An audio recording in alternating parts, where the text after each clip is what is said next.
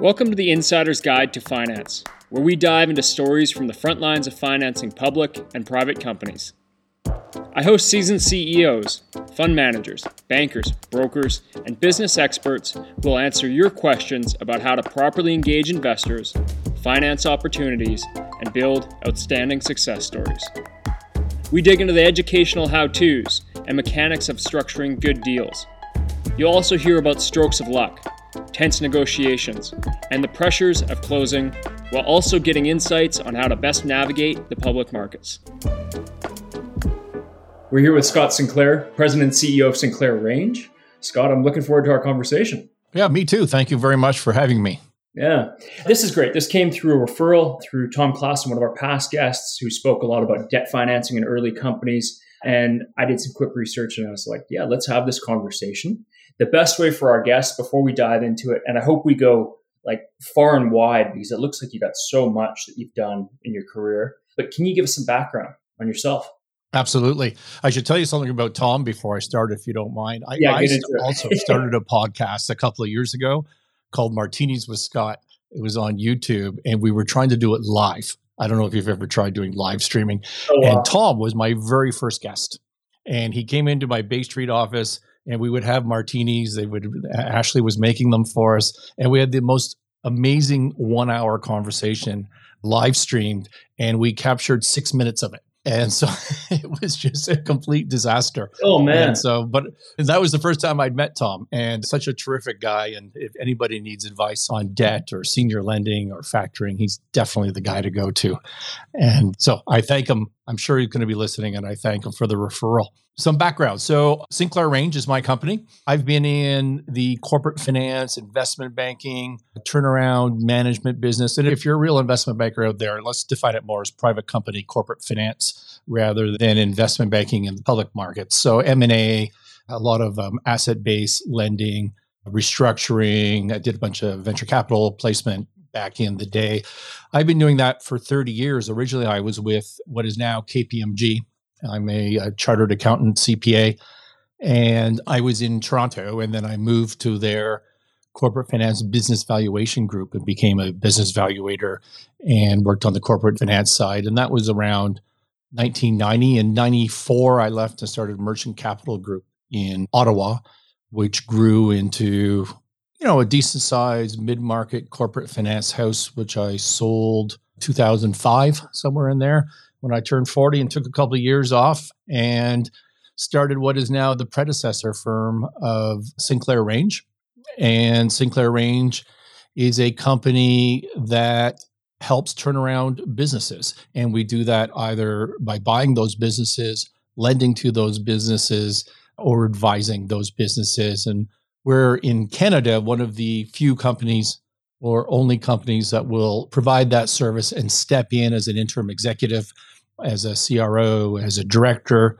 And we are the ones that do that. We're the only ones, I think, as a firm. There's lots of individuals out there, but we're probably one of the only firms that does not provide insolvency services. So if we're working for the business and that business goes into a CCAA or a notice of intention to file a proposal, which in Canada, if you have an international audience, are that'd be similar to like a Chapter 11 or something similar in the US. You know, we're not the trustee. So we're not making all the money from that. So we'll use it as a tool, but we have to be successful as a going concern in turning around the business. So that's what we do for a living. And about two years ago, we started moving more into a principal role, which means that you started buying troubled businesses as well as advising them. And the brand has been known for advising the businesses and you know helping them refinance and restructure and turn around. So as a result, we wholly own Devani Stainless in Ontario, which is a manufacturer of stainless steel sinks. We wholly own Roofers World, which is a designer manufacturer of tools for the roofing industry. And both of those companies sell through similar distribution channels, the Ronas and Lowe's and contracting distributors, intermediaries of the world. Equip Innovations, which is a tier one, tier two automotive manufacturer in Quebec, supplying platforms like Aston Martin and McLaren and Bell helicopters. That sort of stuff. Interim Finance, which is a small high yield lender and the Sinclair Range side, of course, which is the corporate finance advisory side. I am president. We have a piece of Globex Extractions in Loveland, Colorado, which is a hemp processor making CBD products and related products. I always forget the list, but I think that's all right now. It's pretty extensive. And I mean, if you were to, for myself and the finance geeks out there, me being one of them, hey, any numbers to quantify that? Because I mean, that's a lot. And then it, for me, it brings us in aggregate, we're a decent mid market business. They're not large businesses. Okay. You know, even combined, we'd be in the mid market territory. Yeah. Well, still, I mean, it's amazing. And so I, I want to. We're over 200 employees together. Yeah. I can put it to you that way. Okay. Yeah, that's yeah. a great way to quantify. All of the business I look, and I really like the idea of just, you know, the tangible physical product businesses made on shore still. I think that's a beautiful thing. So I was looking and then I was like, oh, wow.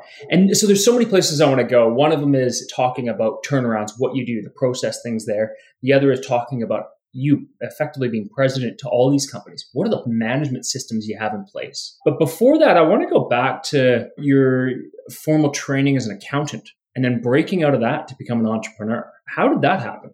I don't know how that happened. I think the, you know, I come from an entrepreneurial family in a sense. So I think you grow up with it. I don't think that you can underestimate the power of that. I've always been a bit of a risk taker and I've always been super curious. I think that's really, really important. And there was a lot of people in the accounting stream that were unhappy and could not see the value in it. And I was not one of those. I just thought, oh, wow, I get to jump into. I started my audit career actually in Ottawa, not Toronto. The relevance of that is it's a much smaller market. And so you're not spending six months or nine months on the same large corporate uh, right. top 50 clients. Yeah yeah, you're jumping into small businesses and right. every three weeks, right? Every four weeks. And so you get to drop into businesses and learn. If you open up your eyes, I mean, yes, you have to reconcile the cash and you have to tick and bop, as we would say back in our days, but you'd have an opportunity to talk to management to see what was working, what was not working. You could learn. And so I loved it from that perspective. And, you know, that was a bit in my day. I don't want to talk for current accountants, but that was a bit of a unique mindset even back then. And so I can't tell you exactly. I don't think there was a aha moment. I don't think there was a gee, I should take this life-changing risk sort of moment. I think I just always said, hey, I should go try that. I think curiosity would be the driver of it. That's what I came back to the curiosity. And it is interesting to, to be able to take a look under the hood of so many different businesses. And that brings me to the next question of how have you been able to go in and step into so many diverse businesses? You know, something that is supplying, you know, second tier car parts, but also to names like McLaren and Bell helicopters.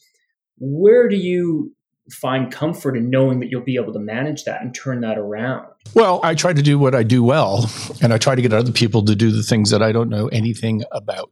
Look at every business has nuance, but every business is sort of the same, right? I mean, and so there's a lot of overlap there's a lot of mindset. I don't know if that's the right word that I'm looking for, but there's a lot of commonality in the way you need to think about things. Don't forget, I'm not taking a business that's doing a 6% EBITDA margin and trying to drive it to 9% EBITDA margin. That's not my world. I'm taking a business that's losing money, probably needs a balance sheet restructuring, probably has very little hope the way it's currently configured and I'm taking it from that to whatever is profitable. And then I don't have anybody else's money, so I don't have to sell it.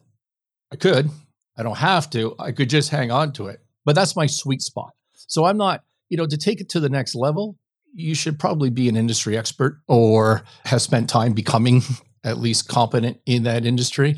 But I don't need to know how to make stainless steel sinks to get from here to there right on what i do best. Do i need local management team that can do that? Yeah 100% but i need to know how to hire those people and manage them. And so is it then your sweet spot is understanding or effectively that value generation or the arbitrage there is being able to see a failing business and know how to restructure it bring in the right capital structure and take it through those paces to bring it back to a point where it can be profitable again. And that's where you're generating value. That's your sweet spot well, I think of it as there's both a balance sheet, which is what you just said, and a P&L side.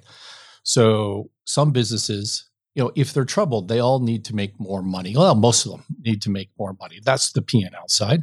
And many of them need to be restructured because it doesn't matter how much money you make, you're never going to get out of the problem that you're in on the balance sheet side. So there's really two independent issues. And sometimes you need both, and sometimes you need one or the other, right? So you need to look at both in my world.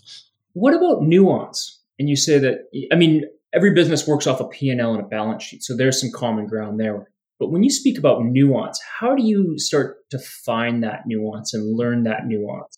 I don't. I don't think there's. Look, at I've worked in almost every industry in the world, and that I well, that's not true, but every industry that I can possibly think of with my limited imagination, and I just don't worry about the nuance. You need somebody who knows what they're doing in that industry. There's no doubt about that, right? So I need the quote unquote right hand person to help me spend all day, every day with that. Okay, but but from my perspective, you know, I ask questions. I'm curious, but the nuance never drives the turnaround. It's the big picture that drives the turnaround. It's the vision and the persuasion that drives the turnaround. In fact, one might argue it's the nuance that kills them to begin with because they get lost in the trees, so to speak. Interesting, yeah. And so with that, I listened to a previous interview you did. I think it was with Gowlings and with David Cohen, probably. Yeah, yeah, yeah, yeah. yeah. And you touched a bit on due diligence, and and I started thinking about what is that due diligence process for you, and how do you start to evaluate those cultural cues of like, is this asset recoverable? Well, I guess there's two answers for that. The one answer would be that at the end of the day, it's an M&A or a refinancing. So an M&A being a buy or sell or a refinancing or a restructure. And the due diligence checklist is the same as anybody else's due diligence checklist, right? You're going to go through line item by line item. You're going to dig into the details on receivables, inventory, fixed assets, what have you. And you're going to look at your IP and you're going to look at litigations and off balance sheet liabilities. You're going to do all that stuff that every other accountant lawyer would do for due diligence. But you're going to look at the results of that with a way different risk tolerance. Okay. like way different. And then you're going to ask yourself, can I structure my way out of that risk problem that I've identified here? Because there's going to be litigation all over the place. There's going to be bad accounting, right? For some reason, troubled companies, they always get rid of the accountants first. Their reporting sucks, so you never really have good information. Therefore, you can't do reliable due diligence. You just can't do it.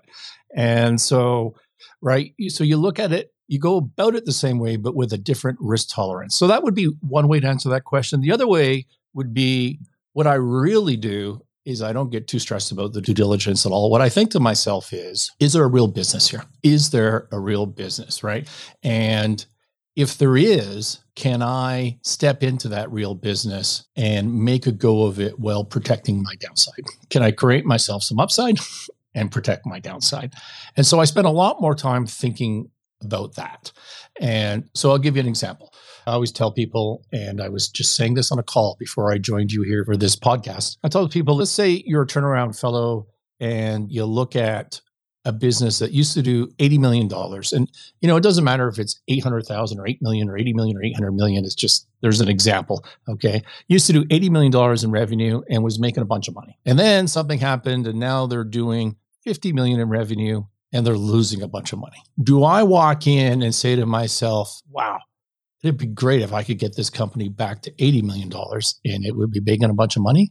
No, that's exactly the wrong thing to do. What you need to do is walk in and say, what's the worst case here? And the worst case is they're doing 50.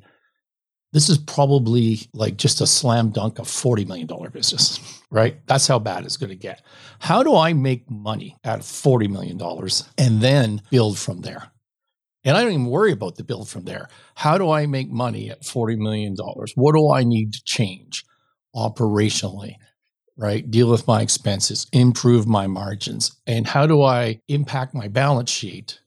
Because I'm never going to create enough value to pay everybody off under that scenario that I just outlined. So, how do I restructure that balance sheet? And then, how do I not go broke while I'm doing it? I mean, that's the big picture thought process from me. Those are two very different answers, but I hope that makes some sense for you. Yeah, no, it's great. And it, it gets my, you know, my original foray into business was as an analyst with doing M&A transactions internally for a big Fortune 5000 company kind of thing. And I'd sit behind spreadsheets all the time looking at different size assets, being, you know, different companies to buy. But it's interesting I'm thinking through this now and how you look at it and say, okay, yeah, okay, so who cares if they did 80 million before? They're doing 15 mil. Can I get away with it at 40? Now, in that kind of mindset. In your job, you were worrying about whether that transaction was accretive. You were worried about Absolutely. integration, right? Integration issues. Like I don't worry about any of that stuff. Yeah. Worry, right. So it's Yeah. a different approach. And how much time do you spend behind a, a spreadsheet doing this, or how do you put together the analysis for this? There's two tools in the industry that you just absolutely must have. One is probably the spreadsheet you're referring to, which I would call a rolling monthly projection model, right? Which takes you out. If the turnaround is three years or five years, then you need a monthly projection model for three years or five years, which um, you know has an assumption line for every single line item on the financial statements, and you project it out. You layer in the financing you need to accomplish to do that and you see if it works, right? And the heart of doing that model, as you would know from your spreadsheeting days, is that every business boils down to three to five key assumptions, right? Yeah. I mean, there's a million little assumptions, but the entire substance of the profitability is driven by three to five key assumptions, right? Always 100% of the time. So you need to identify what those are. And that's the essence of your turnaround plan, right? My direct materials to revenue percentage needs to be this. and it's not, right? Yeah. And if I look backwards when I was making money, it was. Now it's not. What do I do about that?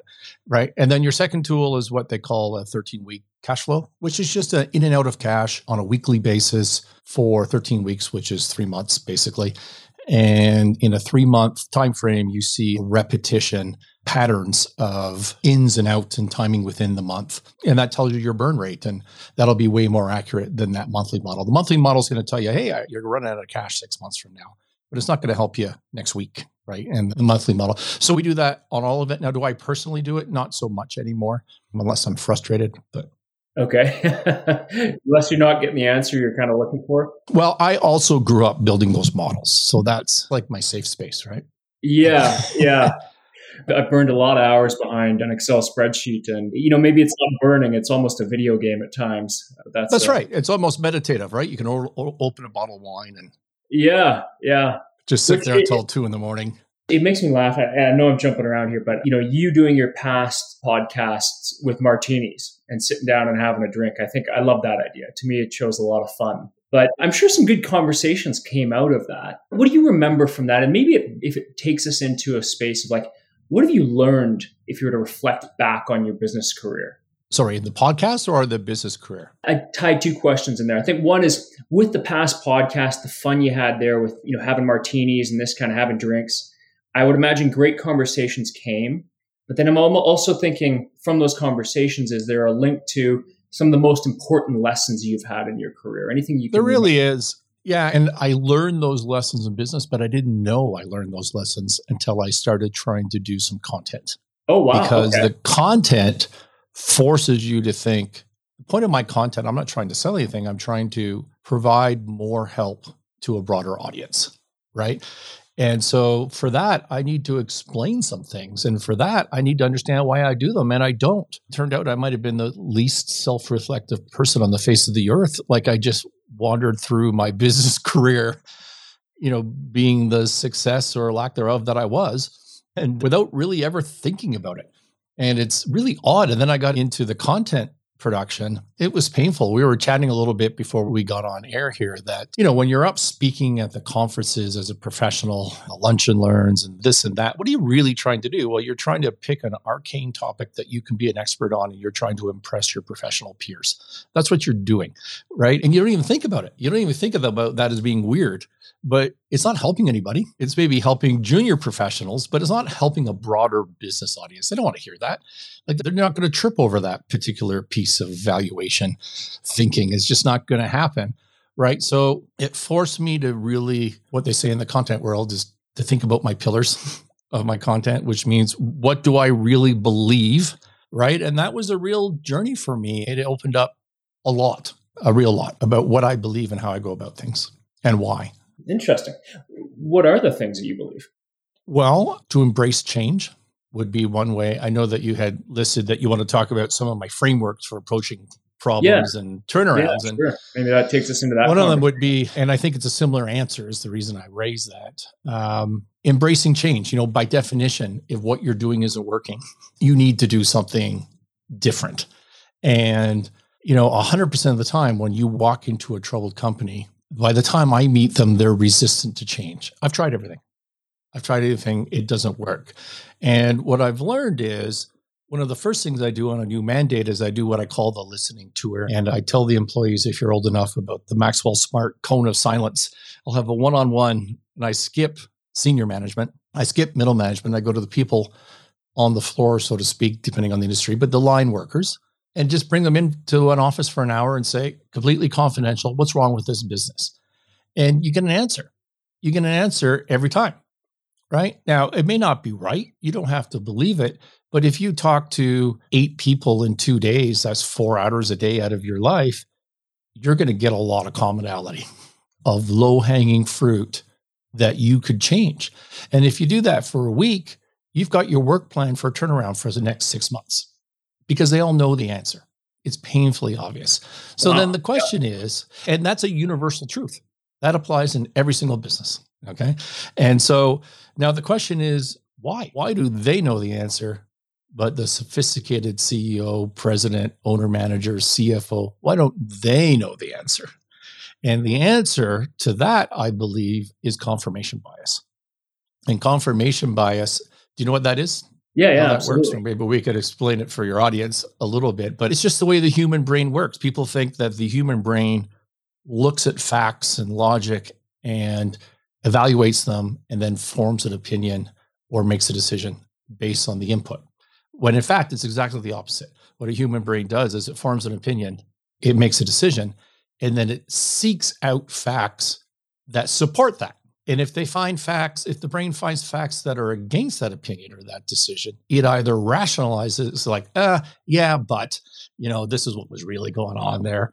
Or in an extreme case, you literally get information blindness. Your brain literally can't see contrary facts. So if your confirmation bias is, hey, I'm a decent leader and I've tried everything I humanly possibly can do to save this business, do you think you're going to see what you didn't do? You're not. But everybody else can. Okay. And so embrace change, fight confirmation bias. And the way to do that is to forget about being in trouble, but just know that you need to change all the time. Continuous improvement, key success factors, like manage through objective quantitative success factors, like I referenced direct materials to sales before. If they're going the wrong way, you're doing something wrong and you need to try different things, right? So that would be one. Positivity is another. I talked about a different risk profile for due diligence. Well, I mean, who would walk into a company that had 50% of the sales that it used to had have that wasn't paying its withholding taxes to the government that had multiple lawsuits supply chain had come to a halt environmental issues couldn't hire anybody because it had a terrible reputation you looked at that with a normal business scarcity risk adverse mindset, well, you're just going to walk away. But if you don't look at it with a positivity mindset, what can I do about it? Then you're never going to get into these deals and you're never going to profit from them. And then people say, well, what's positivity mean? Does that just mean being delusional? And I tried to put that into a formula that it means you face reality, but you're confident in your ability to deal with that reality. And then you work your ass off. You know, so reality plus confidence, self confidence plus hard work. And that's how I define positivity in that sense. So those would be two examples, but it's endless. Like I just have a million of those at this point. I don't want to take all your time, but no, no, it's great. It's fascinating for me because I definitely look at business and perhaps it's from training where you're looking at, we were always looking at a deal and we're like, is this accretive? What's it got to be to be accretive? No, it's not next one. Whereas your approach is, is coming in and, and taking a look at a, at a far different, uh, you know, kind of a far different well, approach. Due diligence by definition is looking for red flags. Yellow yeah. flags, red flags, things that don't reconcile, things that are inconsistent. That's what you're looking for. Well, you look at a troubled company, I can tell you uh, up front, 100% for certain, you're going to have a long list of those. So now what are you going to do? Yeah, very cool. Okay. Man, what an interesting space. What about culturally? And I would imagine when a company's failing. Management says they've tried everything. They're stuck in their ways. Those who are executing and actually creating the value, you know, on the floor, perhaps can start to resign themselves to this is never going to change. I'm just here because I need to be. You know, mid managers are saying like, I'm going to retire soon. I don't care. Or this is a crapshoot. We've tried everything. how do you break through that culture to get it to, you know, for a company to, to see that turnaround? It's not perhaps, it's 100% of the time. You know, mid market and smaller businesses, troubled companies, the trouble comes from management, from leadership all the time. Okay. It's not some sort of, I almost feel stupid saying this post pandemic. So pre pandemic, I would say it almost never comes from some global event that wipes well, everybody yeah. out right? It comes from leadership and leadership's inability to deal with whatever they had to deal with. And I'm not exempt from that, by the way. I don't say it as a negative, but it's a fact. They failed. And that creates what I call now losing momentum. And the reason I put it in that framing is because you mentioned my podcast called Winning Momentum, which is exactly what this point is all about. And negative and losing momentum when things are getting worse, when there's bad culture, when there's a bad feeling, when you wake up every morning and you know today is going to suck just as bad as yesterday, or maybe even a little more, what does that do? Well, it repels energy and it repels resources, okay, both human and financial, right? Yeah. People jump off the ship, the rats jump off the ship, right? Nobody wants to invest in you, people want out and it just becomes this momentum of negativity that is going to kill you that's going to kill that organization. And i always think to myself well what is a turnaround? Like who defines what a turnaround is? When is a company turned around and no longer troubled? It's always an interesting question to me as i sit around with a cigar at night right? I'm thinking when is this done? And what i've learned is everybody has a different definition. It doesn't have to be when you hit X in profitability. It doesn't have to be when the restructuring is done out of, you know, whatever formal process. It has to be whatever you define it to be as a turnaround leader. And other people aren't going to agree with you because they have their own definition. And those definitions are going to be different. But one thing that I most important to me is the stopping that losing momentum and create winning momentum where you wake up every morning as an employee and you think, know, today's a little better than yesterday. I got a little more energy and every day it gets a little bit better. And all of a sudden you start attracting resources, both human and financial, because even if you're still losing money, even if you're still troubled from a pure financial perspective, you're going in a better direction. And people like to jump on that train. And so you do that. You focus on small wins every day, and small wins accumulate to big wins. And the first thing you do is you start with environmental because it costs you nothing and it changes culture. So environmental means like every manufacturing company you walk into is trouble for some reason has no sanitation anymore. They haven't cleaned the plant, they haven't cleaned the bathrooms, the, the offices are a mess, right? Yeah. It costs you nothing. You clean all that stuff up, put a fresh coat of paint on, and people are like, whoa, something's changed around here. Small wins every day. If you talk to psychologists and you're dealing with a kid who's having trouble, a teenager, what do they tell them? They're like, get up and make your bed. Like just accomplish something yeah. Today. You know, this is no different in our organization. Here to quantify it, and some of these things you can't, but it's it's almost like that just one percent. You know, something that's a one percent a day in, or you know, just some movement in a positive direction is what starts to compound and change that momentum. Yep, that's right. That's right. And you have to empower the people through that cultural change. And the reason for that is because it's not humanly possible. It is in a really small business, but in a even a decent mid-market business, it's not humanly possible to go in and single-handedly change every system and have it routine within an organization to quote unquote turn it around, right? People have to do that. And to do that, they have to care and they have to take ownership in their business and they have to be led and it's the right way to do it. I, I, can tell you a story about that. I was doing a turnaround in the Toronto area. I won't give too much information because it was a client and I don't want to disclose anything about their business, but they were a good mid market business with a significant manufacturing process. And when I met them, their uh, fill rates, which were relevant to that industry, a fill rate is when you have a purchase order from a retail customer, let's say. Well, if you have 100 orders and you ship 98% of them in full on time, well, that's a 98% fill rate, right? In that business, you need to have, I don't know, 95, 97% fill rate, or the, the customers don't want you anymore because they have empty shelves. Well, this company had about a 32% fill rate. Like it was just not in good shape. They were losing millions and millions of dollars, even at the EBITDA level. for three, three and a half years before I met them. And one of the key things that we did was we focused, and their line was shutting down all the time, which is why they had you know their fill rates were terrible. And so you know the routine that was going on the habit loop that was going on in that company was there was a trigger and the trigger is well the line shut down. We didn't produce what we were supposed to produce today the line broke down. And then the routine for that what the employees did is they went and hid no one took responsibility because they didn't want to be beat up. They didn't want to be reprimanded by HR. They didn't want this to go on their record. They didn't want to be blamed. So they would just, you know, hide, right? And the reward was, well, they were there to live another day, right? So there's your habit loop. Yeah. Okay? yeah Trigger, yeah. routine, reward. And so what did we do about that? Well, we said, okay, I'm not going to one by one try and figure out what's going wrong, like the 8 million things that are going wrong with these 200 people plus that are working in the back, a lot of them temp labor. Instead, we changed that habit loop, that routine, that system. And so we said, okay, same trigger. We didn't produce what we were supposed to produce today. Okay, new routine. The new routine is this is an opportunity for you, line employee, to tell us what happened, why, and how you personally would fix it. And you will be rewarded for that. And the reward is there was a scorecard on the wall. You got a $25 gift certificate. It went into your HR file for participating. All of a sudden, the machine breaks down. It was a positive, not a negative, right?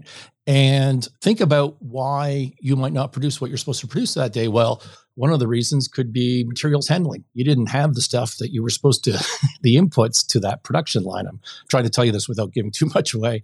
Or maintenance, the machine broke down. Or HR, the people didn't show up. Or quality, you made it, but it was all crap. And now you needed to scrap it, right? It could be any one of those things. So this flows throughout the organization. Well, I will tell you that we had probably 600 fixes in about three months. I would never come up with that on my own or anywhere close to that. And the system was so successful, it all kind of fell apart like four months in because we just couldn't keep up. But the business went from millions and millions and millions and millions negative to within 12 months, we were positive and our fill rate went to 98%. And that was a primary driver of it. Yeah, that's a really cool and really kind of, you know, what a great story and what a what a great industry to be in in the world of turnarounds. Because I mean, it seems like that kind of alchemy is all of a sudden possible. Well, and that's about your question was a long-winded way to address that culture and empowering people and creating Yeah. momentum. Yeah. Yeah, nice. What about moving up from those on the line, those who are, you know, in case of manufacturing, actually manning the machines and, and putting the products together? Now we take it up to management and the metrics that matter. How do you identify those, and how do you consistently measure them so that uh, from your model, from the model we talked about before, those three to five key drivers of every business are all I care about. Really? Okay. Right. That's when I talk about forgetting about the nuance, right? Yeah. And I say to make more money in a business, I always want you to focus first on contribution margin, okay, which Right. breaks down into particularly manufacturing, which breaks down into direct materials as a percentage of sales, direct labor as a percentage of sales, maybe some freight, maybe some sales commissions, right? Variable costs as percentage of sales, number one.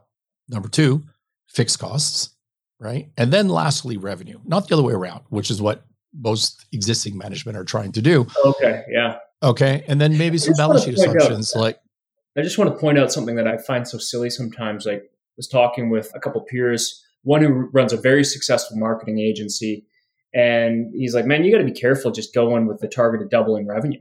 He's like, "We doubled our revenue and we made far less than we did the year before." You know, and it's just that kind of like, if you just look at the top line, and it's so simple when you look at it, but also, you know, it can be so easily forgotten. it's also really hard to grow revenue profitably, right? And Yeah. so Yeah, exactly. Yeah. when you build those models, what you find, you would know this, I think, is that the most sensitive to profitability is your contribution margin. Right? Like, oh, if I change that 1%, it has a massive impact. Yeah. I would have to- trails down. Yeah.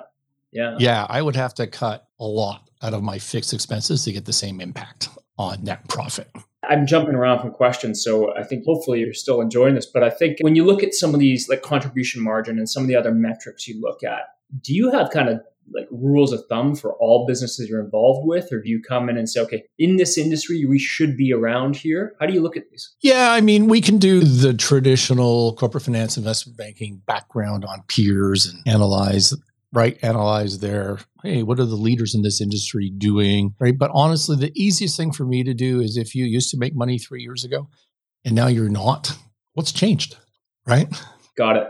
Right? And that's the way we do that normally Okay. And so everything comes back to your three to five main variables you're looking at. And how do you measure those and implement them regularly? Is it like do you sit down and have a regular weekly meeting with the team and, and that's the only thing that's spoken about? Or how does that come about to make sure that it's it depends on the culture and the organization, right? So at that company that I told you about where we changed the routines, I got they used to have, which I see so often, they used to have a daily management meeting that would last two, three hours, and they would project a spreadsheet on the wall with 800 line items of everything that hasn't been done and we've all agreed should be done.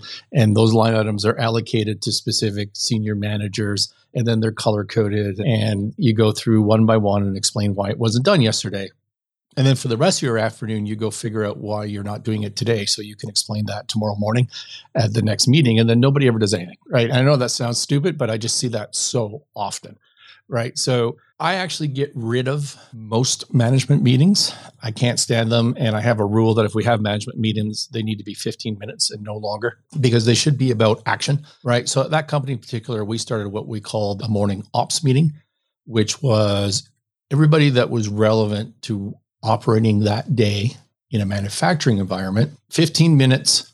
What are you doing today and what help do you need from your teammate? And I don't want to hear one thing about what we screwed up yesterday. That's not what we're talking about. what we're talking about is what help do I need from you today to do my job? Oh, I'm doing this for this customer. I need you to do that for me. Oh, cool. Okay. Right. Yeah. And that's it. Round the table, everybody participates, you're done. And then what we do is we have in all my companies, we have ongoing chats which we do on WhatsApp, where we deal with all the other crap. And then if I feel like we need to have a meeting, we have a meeting. But I try to turn meetings into a continuous chat, which sometimes works and sometimes doesn't, but that's what I try to do. Yeah. It's interesting. And a lot of the work I've done in the past, the companies I've been involved with and clients we've had, the world of meetings in itself is such a perhaps a either a value suck or a value creator. I still haven't or a security blanket. Yeah, that as well. But haven't stumbled or, settled upon, even for our company, one set meeting structure or way to just eliminate waste and push forward with the best things possible. But it is nice to hear you using WhatsApp for just kind of back and forth because it's something we're doing too. And it is a nice way to kind of keep conversations going to get progress. Yeah. You know, I do believe that I err too far in that direction. I think that I, from time to time, lose people because I don't give them the human connection of the hanging out and having real meetings and because people want that right? And i'm not good at that personally. Yeah and so sometimes there's some value there. Yeah i'm great at dinners and drinks. We do that a lot for our firm all the companies. And so i like doing that but the whole set up a weekly zoom meeting for an hour and a half i just i'm not good at that. Yeah yeah i gotcha.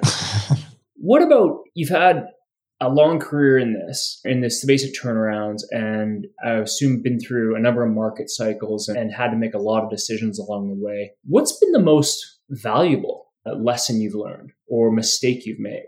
Wow, there's so many. I think there's a lot of overlap with what I talked about in terms of embracing change, looking at things with a positive frame, empowering people. Those are all lessons that I've learned along the way. One thing that I can certainly jump on is defining your own turnaround, right? What does it mean? And, you know, I learned this my very first deal, which I think was 1997, and I bought the control block of a TSX listed mining company. And it was a dormant mine, but it had a wholly owned subsidiary in the US. So we were the second largest of graphite flake, which is what I was really after. And I had a ton of tax losses in Canada. And there were some cool side benefits to the whole transaction. But they owed a bunch of money to local Northern Ontario suppliers in the Canadian Corp, which they had no hope of paying. Zero. They were going to pay. And I was new and I was young. And it was my first deal as a principal, really. Maybe not quite, but almost. And I worked my butt off for like six months and I got these suppliers 20 cents on the dollar in cash. So they got paid out something. And I was, you know, patting myself on the back. I was quite proud of myself. But what I learned is even though I'm not the one that borrowed their money, I was still, I don't know if I can swear in your podcast, but yeah, I was uh, still, doesn't matter. I was oh, still yeah. the asshole who didn't pay them all their money on time. Okay. Yeah. And that I learned that's human nature. That's always human nature. It doesn't matter what you do, you're still the asshole who didn't pay them all their money on time, even if you're not the guy that borrowed their money. And so their definition of success is way different than your definition of success and what you're trying to accomplish.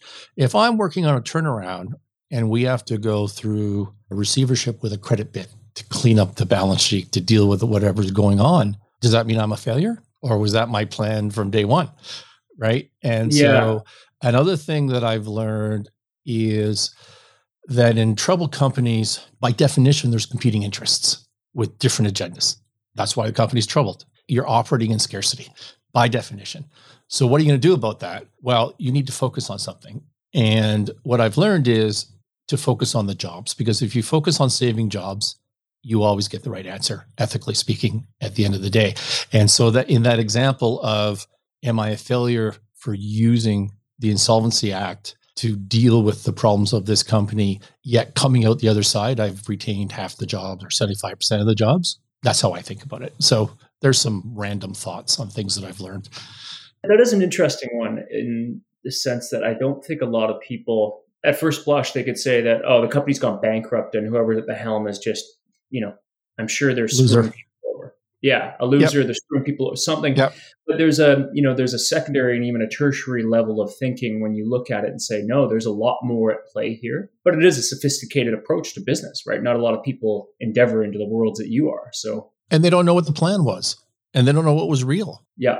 Yeah very true. Where to go? There's a lot. I wish we were having a beer. I think we'd have a lot of fun. What's your outlook? Coming through this pandemic it's just been a pretty wild time. There's been a lot of winners even adjusted for inflation. There's been a lot, uh, not a lot, but some certainly some losers. What do you see coming from this? I've had a number of mixed opinions who have interesting kind of views into our economy. And I'm curious what your view is of what's potentially coming for us. I think during the pandemic, back in the early days, I think it was definitely uncertain, but it was pretty easy to understand. And by the way, I was lucky because our businesses, to a large extent, were in home improvements and cannabis, and that was just pure luck. That wasn't smarts, right? Do renos, I wasn't running a get store, smoke some weed. I wasn't running a restaurant, like yeah. I, so. I was lucky that way, and we were advising businesses that also were able to understand what their market was going to be, good or bad, or in the middle, right? Um, so at the beginning, I had a lot of sympathy for this because it was so uncertain and I was educating or trying to preach to clients, and including on my podcast, about how you operate in a world of scarcity and how you be a leader, which is you need to have really specific and limited priorities. Right. And so I would tell anybody that wanted to listen to me, I have three priorities. This was at the beginning of the pandemic. And my priorities is is number one, the financial health of my employees so that they can pay their rent and eat and feed their families. Okay. Which doesn't have to be on my tab if we can't afford it. But we have to think about that, what government programs are available, what is the best decision that we have to make. Now it turns out we laid nobody off during that period, but that was priority number one was to think about them. Priority number two was our employees' mental health, because I could just see that coming as a huge issue. And the stress about is this company going to shut down? Are we going to lay everybody off? What are we going to do? So we tried to over communicate which has its pluses and minuses, but we tried to be communicative in that period. And then third was to leapfrog my competition because everybody's just going to be paralyzed with fear. And so I bought Navani, the sink company, during the pandemic. I bought the automotive company during the pandemic. I took over the extraction hemp company during the pandemic. Right? We sold another business leading in to the pandemic. So we changed our company a lot during that time frame in relevance to that third priority. I don't remember what your question was now. I'm just talking, but I, refresh my memory, please. Yeah, about the economy, what you're seeing potentially coming uh, out. What I'm saying. You brought us back and then, to the beginning and, of the yeah, pandemic. and then coming out of the pandemic, I think has been a disaster. I think this whole supply chain thing is an unmitigated disaster. Now, maybe that is more me because it hits our businesses directly, but I don't think so. I'm seeing that a lot, right? On the commodity side, just the absence of commodity, the absence of rubber for our automotive business, the absence of steel for our zinc business, disruption in Asian supply for a bunch of reasons. So that's been terrible.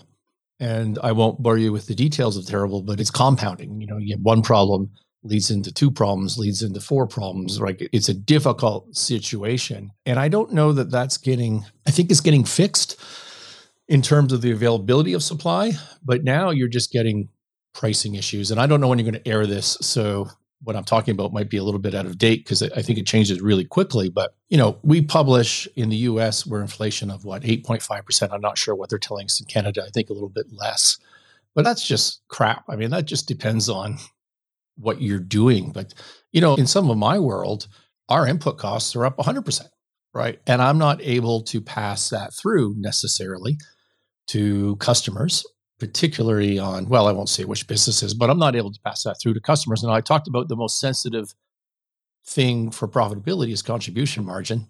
Get a little bit more on your direct margin of percentage. Well, if my input costs are doubling and I'm not passing that through, the sensitivity works in the negative way as well, right?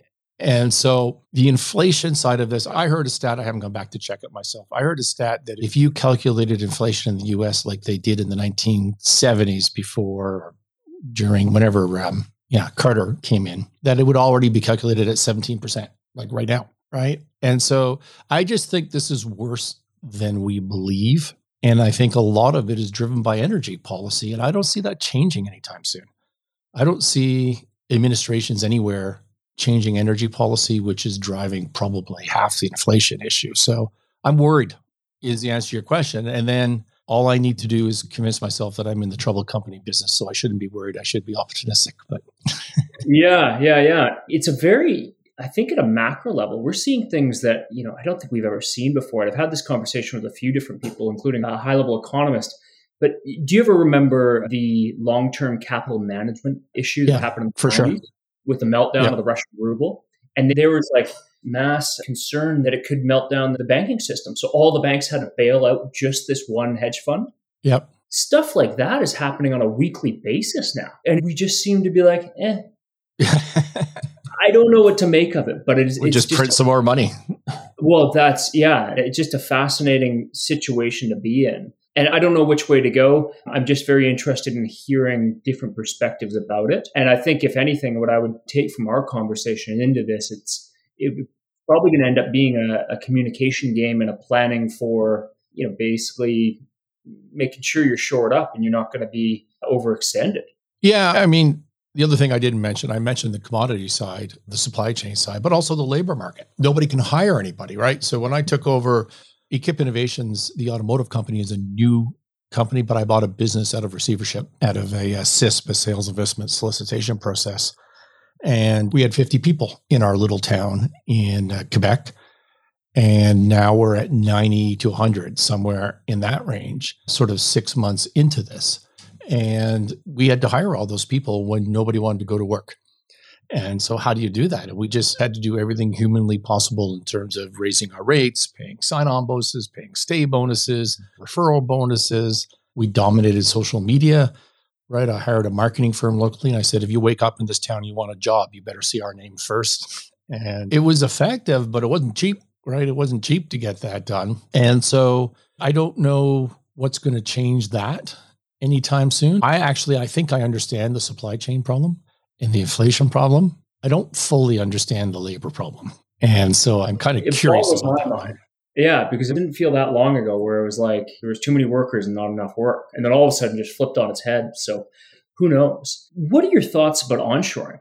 And I ask this because this is from a geopolitical standpoint. We're seeing perhaps even changing the guard. And there's tensions between the US and China as who's taking that role. Do you think that onshoring is going to become a bigger thing? And what areas do you think that that will become like immediate? Or, you know, where would we see that sooner than later? what industries? I think it's going to be a long term trend in every industry from every perspective. I think there's been a, you know, I've worked in 27 countries in the last, I don't know, eight, 10 years, something like that. And so I think I have more of a global perspective on this. You know, and if you think about this in the US, I mean, what has this whole offshoring trend done is it's hollowed out middle America for the benefit of the East Coast and a little bit of the West Coast. Yeah. right? I mean, that's Yeah. effectively what you've done. Well, that can't continue indefinitely, right? There has to be a reversal of that. You're going to see it in politics with populism, which you've already seen, and it's going to reverse. And so you've got that driving it. And I think that you have security, global relations driving it as well, as you already mentioned. And we saw it a lot during the pandemic, right? Pharmaceuticals, everything, chips, every industry that you can possibly think of, there's a risk there if you're not doing it domestically. If you're a company like the US and Canada, we can't obviously do everything ourselves at our size. But I believe in local manufacturing.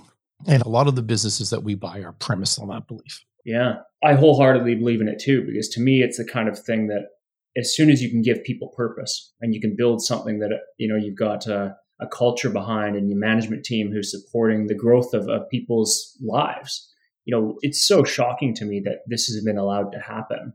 And I mean, you know, call it greed. There you go, right? Like the markets have have where the money's going to go. But where do you think that the lowest hanging fruit is? And where is the biggest need for onshoring of materials? Like if we looked at luxury goods, that's not going to be it. But if you look No. at I mean, steel manufacturing, is it pharmaceutical seems like an immediate one from a you know public safety standpoint. Where else? Yeah, I think that's probably beyond my scope of expertise. I agree with you. I think the ones that are security driven, like pharmaceuticals, chip manufacturing, but you know, I don't know firsthand the investment and expertise required to get that done. So yeah. Okay. So you're not Right. even bothered. Yeah. hard for me to say, and it's not particularly relevant to my world in the sense that I just try to keep my head down and do what I'm working on and see if I can make make some money from that. Right. So, you know, but I do pay attention to things as best I can, and I don't disagree with you. Yeah. Oh, thank you. yeah. Right. We just onshored a plastic tool that we make, and we're saving, how do I put that into math? About 25% on a contribution margin by making that capital investment. Well, that's the top of the P&L you want to be at. So that's Yeah. And it's not because our labor is cheap or anything like that. It's not. But we found an efficient manufacturer to outsource this to locally, and we're avoiding all the tariffs that we used to have. It was a Yeah. Yeah. Oh, very interesting.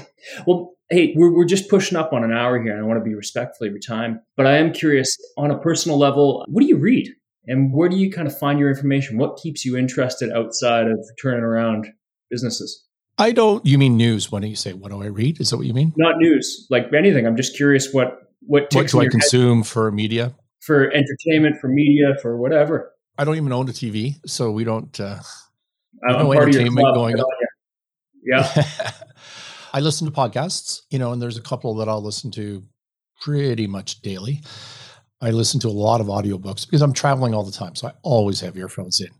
And so I listen to audiobooks. Before I learned about podcasts, I was consuming two or three books a week while I was traveling around, just had it playing in the background. I'm not saying I never read. I mean, I'm reading all the time, but the, opportunity for me to sit down with a book is, it just doesn't happen anymore. But I do write a lot. And, you know, to write, you need to research, read articles, and do that sort of thing. So that's pretty much how I roll. Oh, nice, nice. I just want to, you know, I've, I've been listening to a lot of audiobooks as well.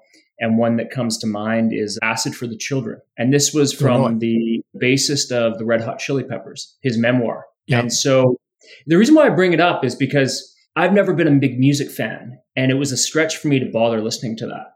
But I got into it. And then I went and listened to the like Chili Peppers all time best hits or whatever it was. And it Right. changed my whole perspective on their music. It was very, very cool. It was a great experience to do that because, Because you learned about the creative process and the business behind it, I assume. some of the business, it was more the, the life stories. And, you know, Right. frankly, the, the amount of drugs they did and the, you know, Yeah, the yeah. different kind of, but, you know, some of the traumas in life that they'd put up with or in this individual, right? And so it was just, Right. it comes out in the lyrics in a way that is, is truly unique. And so it was a, it was a cool combination of a memoir to actually listening. So I just actually finished that. So I thought I'd put it out there. Yeah. I can't even think of the last book I was on, but Huh. Yeah. Well, hey, let's wrap this up. Winning Momentum is your podcast. It is. You've got on Sinclair Range on your website, you've got a whole list of resources there as well as your consulting. What else? How can the listeners follow what you do and get in touch if they need? You know what? The best place is the brand new website, thescottsinclair.com. So thescottsinclair.com. And it's not perfect yet, but it was released about a month ago. And so all of the content will be flowing through that. You can subscribe to everything there. And uh, I think that's the best way to go. Awesome. We'll put the Makes it notes simple. In the, put in the show notes and Scott, I really appreciate Thank it. Thank you Thanks so much. insight. I appreciate it. Hey, it's been a great time. Enjoyed Yeah. it. Yeah. Right on. Okay. Thanks for listening to this episode of The Insider's Guide to Finance. If you enjoyed what you heard, please share this with your friends and colleagues so they can benefit as well. You can also subscribe and leave a review on iTunes or the Play Store. Your support there is really appreciated. For future episodes, if there's a question, topic, or specific person you'd like me to interview, feel free to reach out. You can connect with me on LinkedIn or through my website at creativereturn.ca.